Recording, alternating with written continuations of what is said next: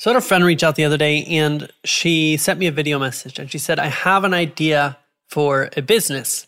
It's an app and this is what it does. What do you think? And do you want to be a part of it? So today we're going to talk about how to test your business idea because for some reason, this friend is not the only person who reached out to me. People reach out to me constantly and they say, I have an app idea. I have a business idea. Do you want to get involved? Let's talk about how to test it.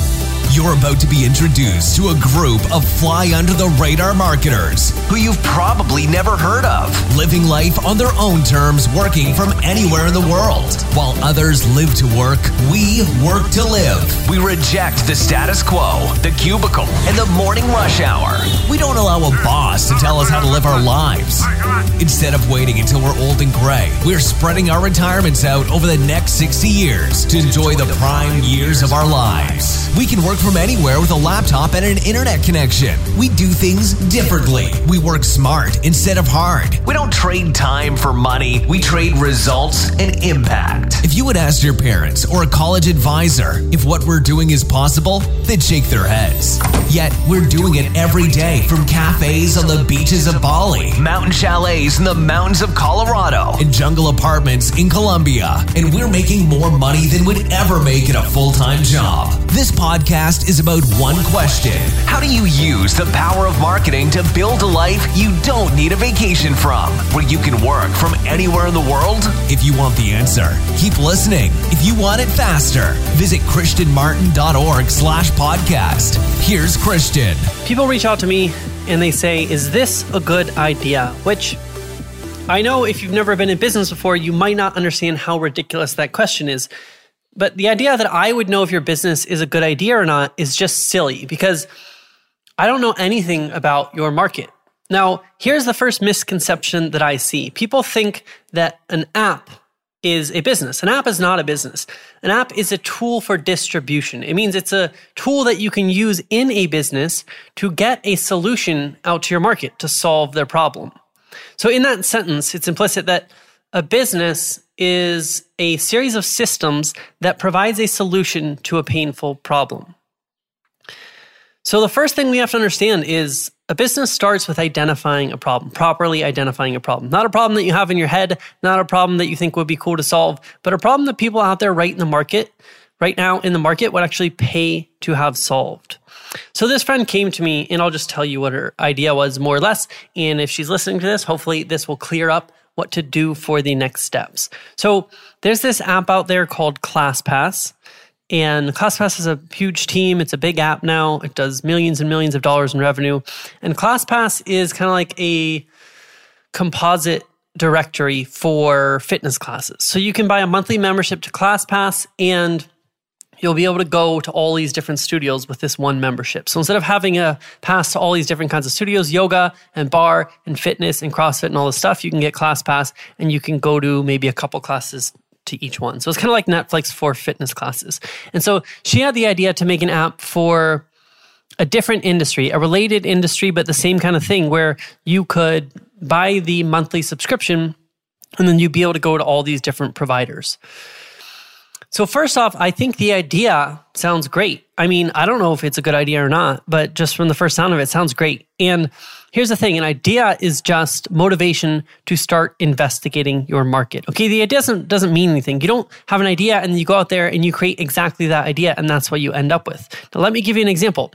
Twitter, which you all know, for example, started in 2006 when podcasting company Odeo realized they needed to reinvent themselves and they began brainstorming new ideas and trying out different things in their organization. So the company actually started as a podcasting company, not as the Twitter we know it today.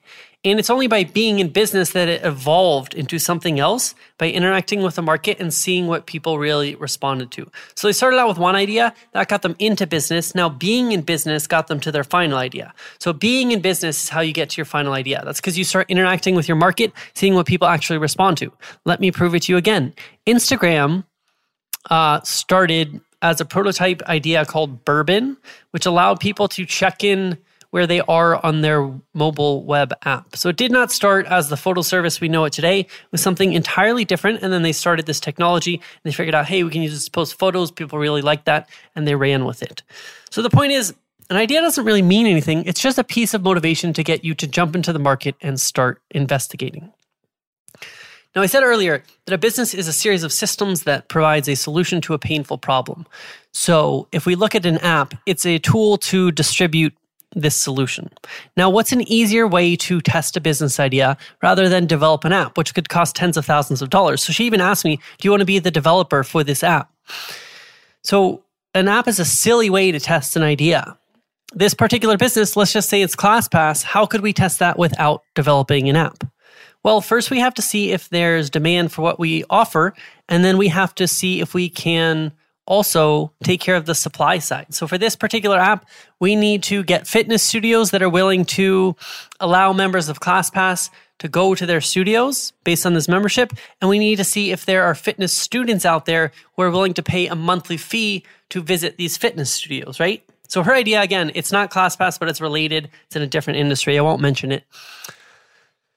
But there's a million ways to test this without actually developing an app because an app, it requires all sorts of things. It requires um, hiring developers, understanding product development and user testing, all these other things. And if you haven't proven your business model, you don't want to put money and effort into that because that's going to take months or years to perfect.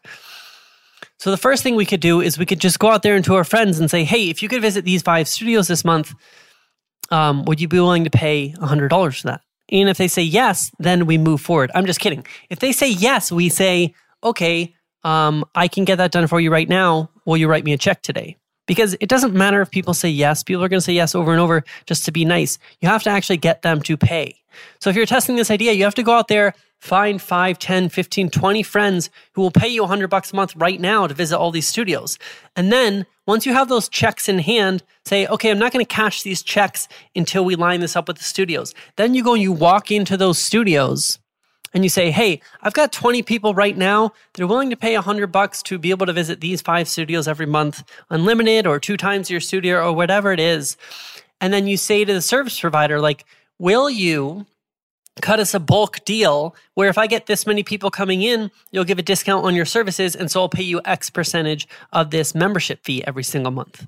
And then you go see if those businesses say yes to that. And if they say no, then you got to rework your business model. Maybe you got to charge more. Maybe you got to find different providers. You have to rework something. But the point is, these are all parts of the system you have to figure out before you would ever even consider creating an app. So let's say you move forward this, you go out to the businesses, they say, yeah, uh, we'll jump in on this. This sounds great. We're going to get more customers in the door. And you give us a percentage of their membership fee. Now you have two sides of the equation. You have customers that are interested, right? And you have businesses who are willing to provide services.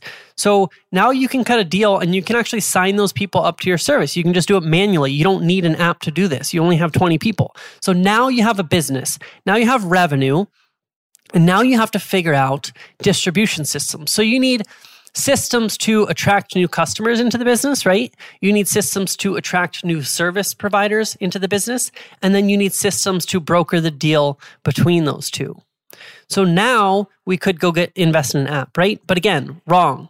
Bad idea because we're so early in the business, we don't know how this is all going to play out. We don't know if we can scale past this. We don't know if we're going to be able to keep attracting people. We don't know what's going to happen. So, what should we do next? We should start to build these systems manually in our business. So, now we need a system to attract new customers.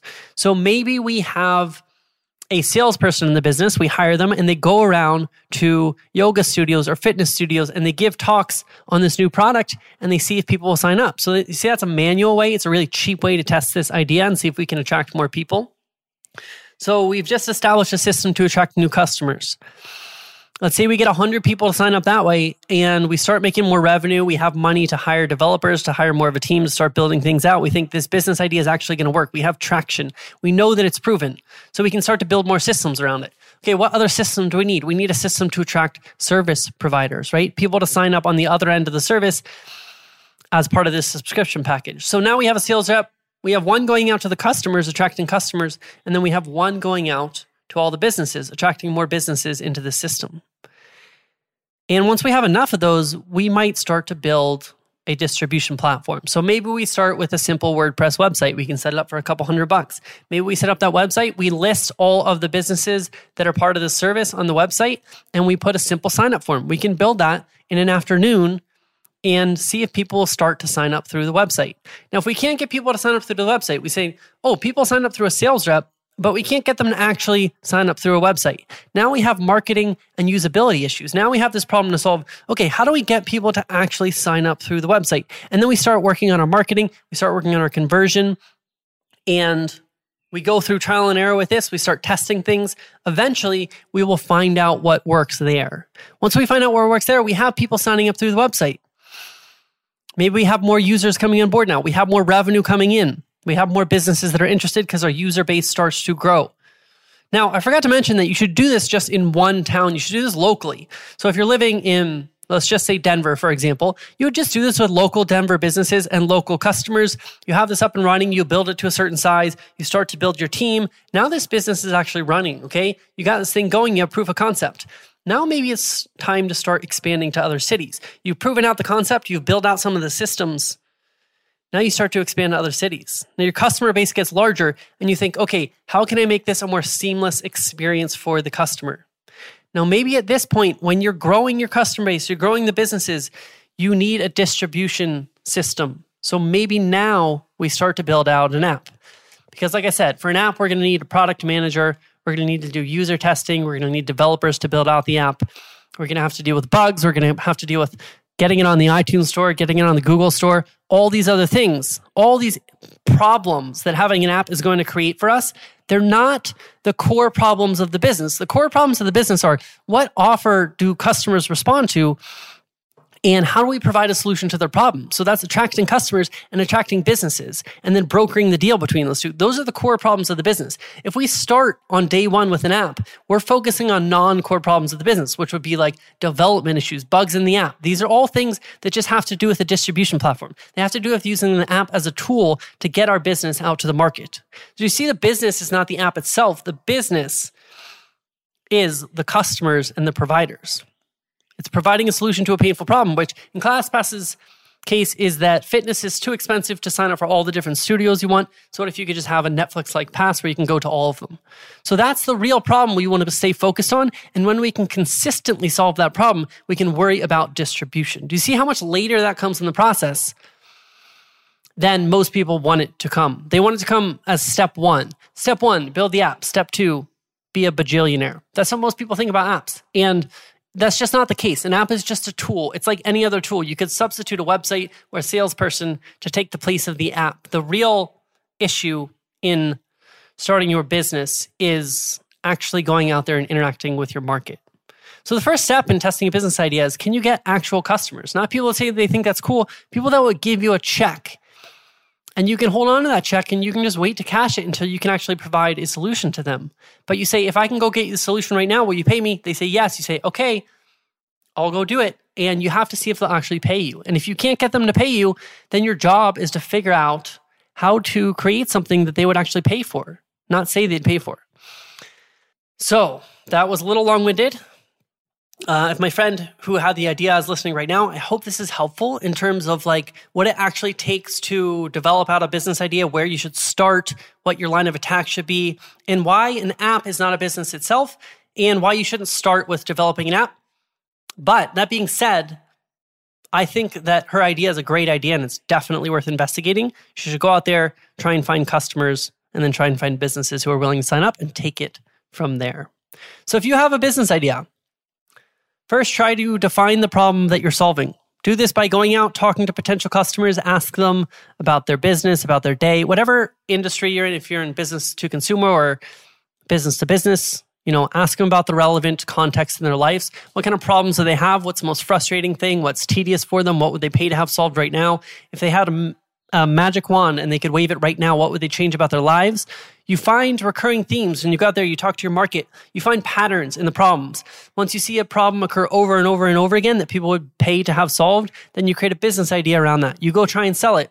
If you can sell it, you start to build systems around that. If the systems scale, then you start to invest in those fixed costs, those uh, bigger expenditures like the app that are actually going to provide you a competitive advantage in the long term. If you have any more questions about how to test your business idea, let me know. I'll do a follow up on this episode. And uh, if you're listening, the person with this idea, please let me know how next steps go and if I can do a follow up episode to help you. That's all for today. I'll see you next time. How do you use the power of marketing to build a life you don't need a vacation from, where you can work from anywhere in the world? If you want the answer, subscribe to the podcast and leave a review now. If you want it faster, visit christianmartin.org slash podcast. See you next episode.